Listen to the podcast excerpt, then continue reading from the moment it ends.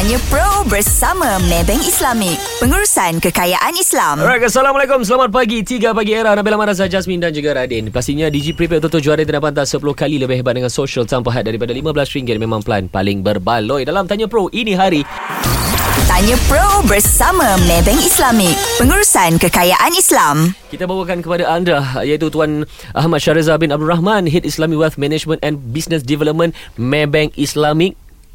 Is it? Ataupun kita panggil Bro Syazah. Bro Yeah. Syaz Kita punya bro Kita punya financial bro Yes. Okay. Uh, selalu dia akan lepak-lepak dengan kita sel- selama se- one hour Betul. dalam Tanya Pro ni. Mm-hmm. So sebelum soalan pergi kepada Azad tu Zat. Aku tahu mm. pasal financial kau dengan Nabil mesti banyak benda nak tanya. Hmm, yeah, exactly. Kita bercakap pasal ni soalan mungkin soalan basic mm. untuk orang yang dengar eh.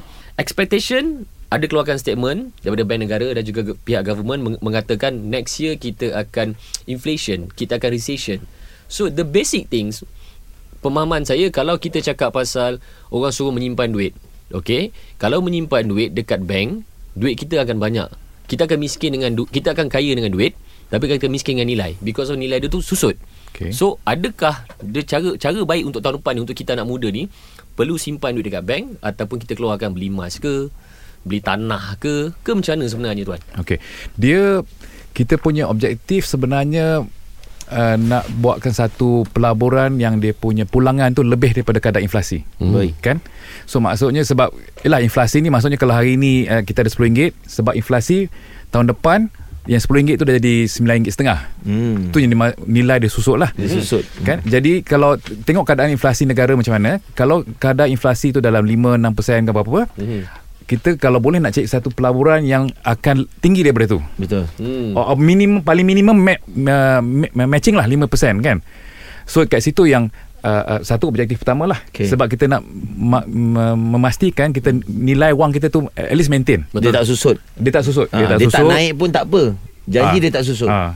Tapi kalau dah dah kalau kita nak cari pelaburan ni memang uh, selalunya kita nak yang lebih naik lah. Bahasa orang putih kata risk appetite lah. Bahasa Melayu tak tahu cakap macam mana kan. But basically kalau uh, lebih agresif, kita ambil lagi lebih risiko, kita boleh dapat pulangan lebih tinggi lah. Ya betul Ada macam-macam instrumen yang dia boleh dipilih lah. hmm. Kan? Kat situ Dia dah kena main dekat private mandate Ah, macam-macam. Ah, per- macam-macam ah, lah, ah, MFT Beli emas ke lah. FD apa benda lah. Ya ya Salah satu pelaburan kita tengok lah ni yang kita boleh nampak adalah crypto, cryptocurrency. Yeah. Uh, non-fungible token iaitu NF, uh, NFT. NFT. NFT. Yeah. Kalau yang biasa contoh dalam saham unit trust yang ada juga yang melabur dalam saham uh, and also gold. Okay, this now tadi Radin ada cakap tentang gold. Alright. So uh, ramai kat luar sana nak tahu kelebihan ni uh, simpan gold berbanding dengan aset-aset yang lain. Pertama tadi kita betul tadi kita ada banyak pilihan. Hmm. Nombor dua pilihan tu kena sesuai dengan kita punya kata risk appetite tadi lah. Hmm. Okay Uh, and then uh, uh, um, uh, macam macam kripto kalau macam biasa dengar memang menarik tapi risiko dia sangat tinggi. Tinggi Risk. High risk Yeah, high risk. High risk, high risk. High return High risk, high risk, high return. Ya betul Tapi bila kalau silap masa dia tengah merudung tu Tak ada- memang tak ada tergolek return. langsung. High set lah, high set tu. So so bila kita nak Dia jadi high lah nasib so bila tengok keadaan kita masing-masing kita tengok, tengok kita boleh kita boleh tahan tak risk macam tu kan risiko. Ah. Kalau kita rasa macam uh, elok jadi konservatif so kebiasaan yes. dia uh, instrumen semua yang yang konservatif lah. Yes. Uh, yang popular biasanya macam yalah emas Ya, betul. atau uh, pelaburan even sekarang equity pun uh, uh, sedikit volatile kan Betul. sedikit uh, uh, apa ni so dia tengok uh, keadaan masing-masing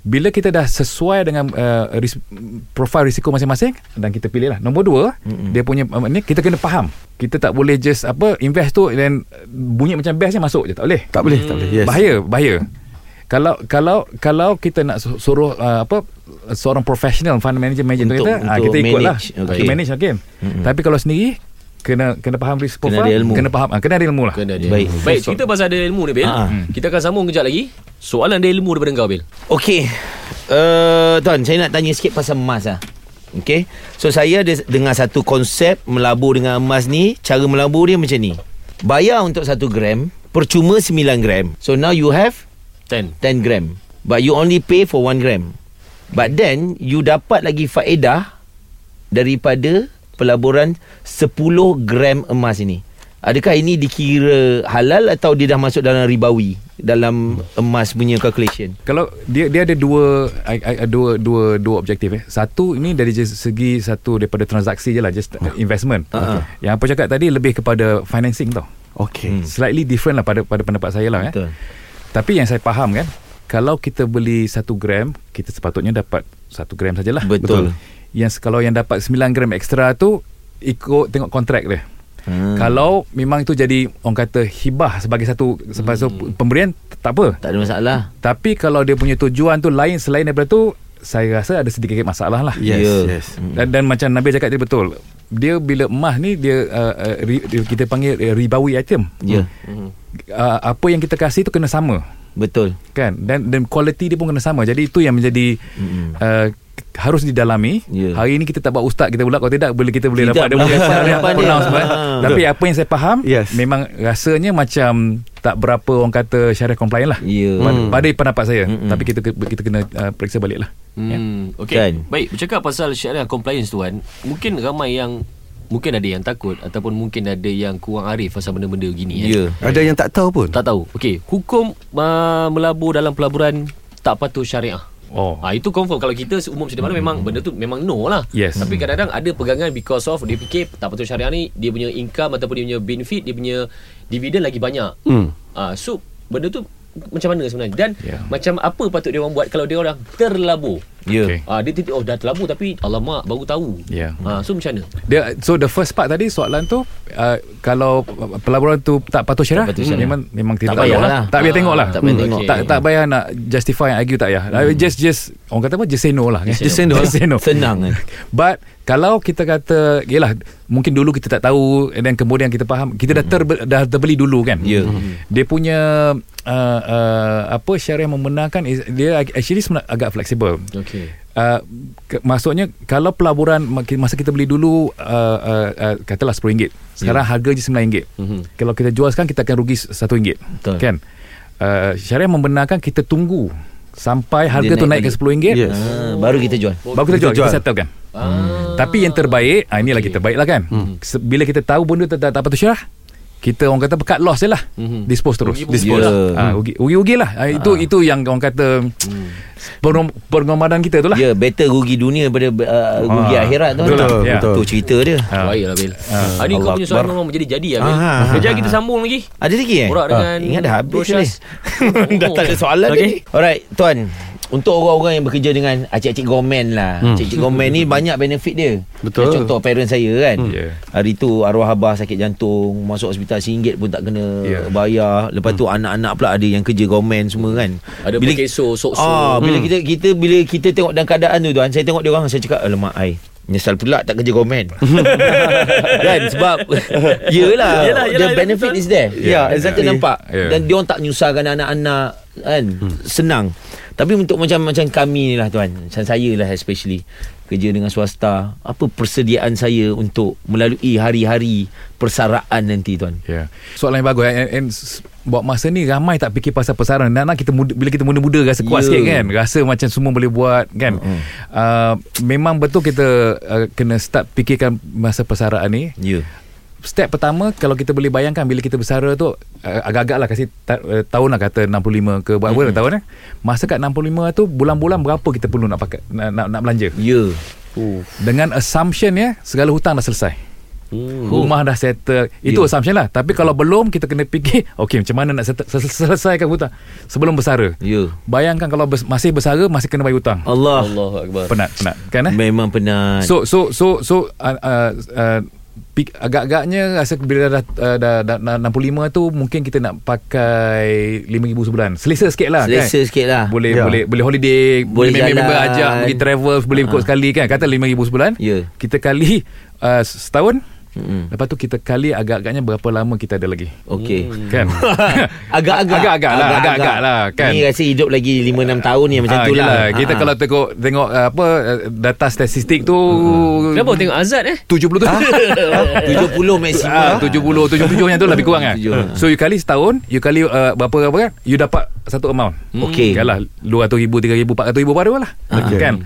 Lepas tu dan kita work backwards. Okey. Macam mana nak kumpul banyak tu? That amount. Ah, lepas tu kita ni And dah- bila kita akan start guna Means Bila terguna, ah. 65 Ah. Atau 60 Kita akan guna that amount Ah, so so kita tengok umur kita berapa pula sekarang. Betul. Jadinya lagi muda buat, lagi banyak masa nak Ya kumpul. betul Tapi bila dah umur 50, tinggal 10 tahun, 15 tahun baru nak buat, penat lah. hmm, Tak maaf lah Kan Ya.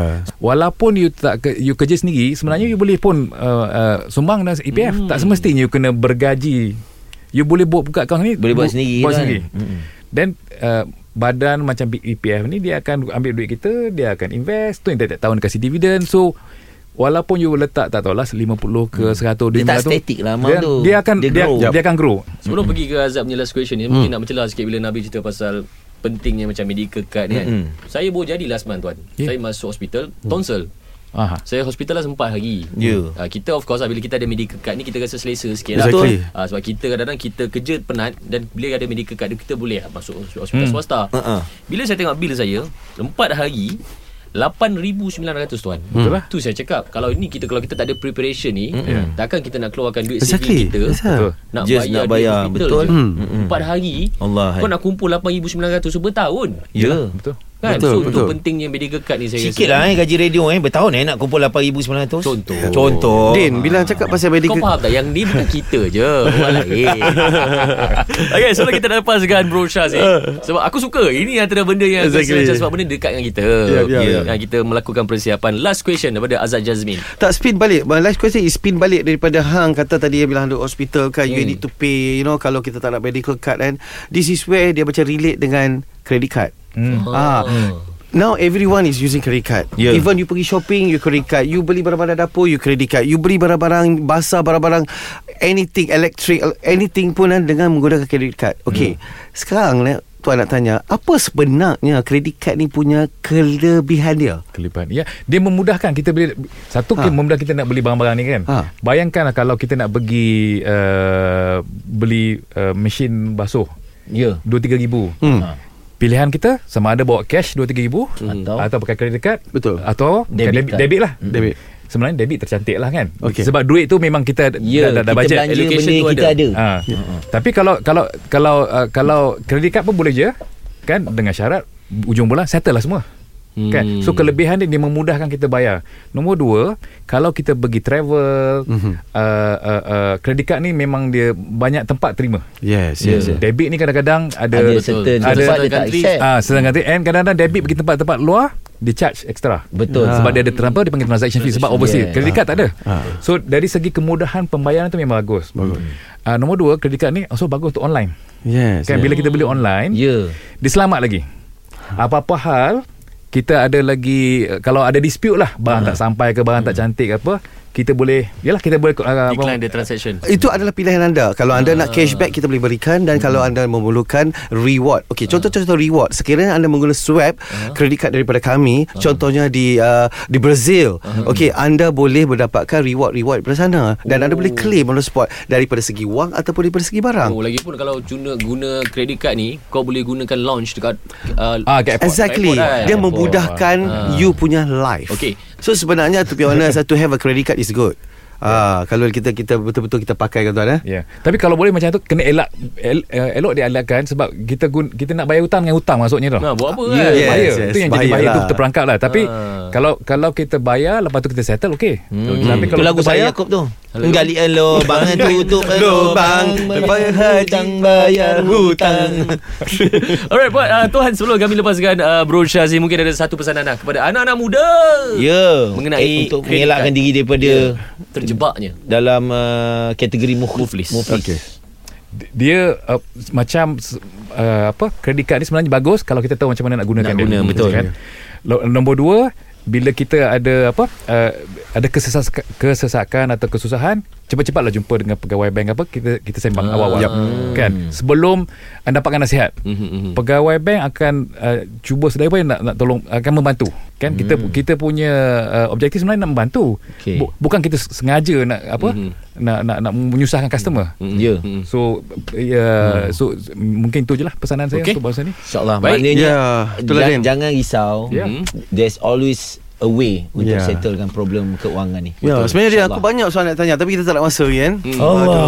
Lepas tu Maybank boleh melilih seluar lagi. Ya, sama lah. Banyak lagi beli. Yalah, betul. Alright, jadi di tiga pagi era dalam Tanya Pro kita ucapkan ribuan terima kasih kepada Tuan Ahmad Syariza bin Abdul Rahman, Head Islamic Wealth Management Business Development Maybank Malaysia Ya. kerana sudi bersama-sama meluangkan masa dengan kita. Benar semoga Ah, jadi manfaat lah. sangat, apa je yang sangat. kita cerita, Dia apa yang kita santai tapi kongsikan. pastinya sampai. InsyaAllah. Kita jumpa lagi tuan, insyaAllah. Okay, insyaAllah. Okey, hanya di tiga pagi era era Music Hit. Terkini. Tanya Pro bersama Maybank Islamic. Urusan kewangan menyeluruh oleh pakar syariah kami yang mengutamakan kerohanian anda. Info lanjut pengurusan kekayaan Islam di maybanktoyou.com.my slash Islamic Wealth.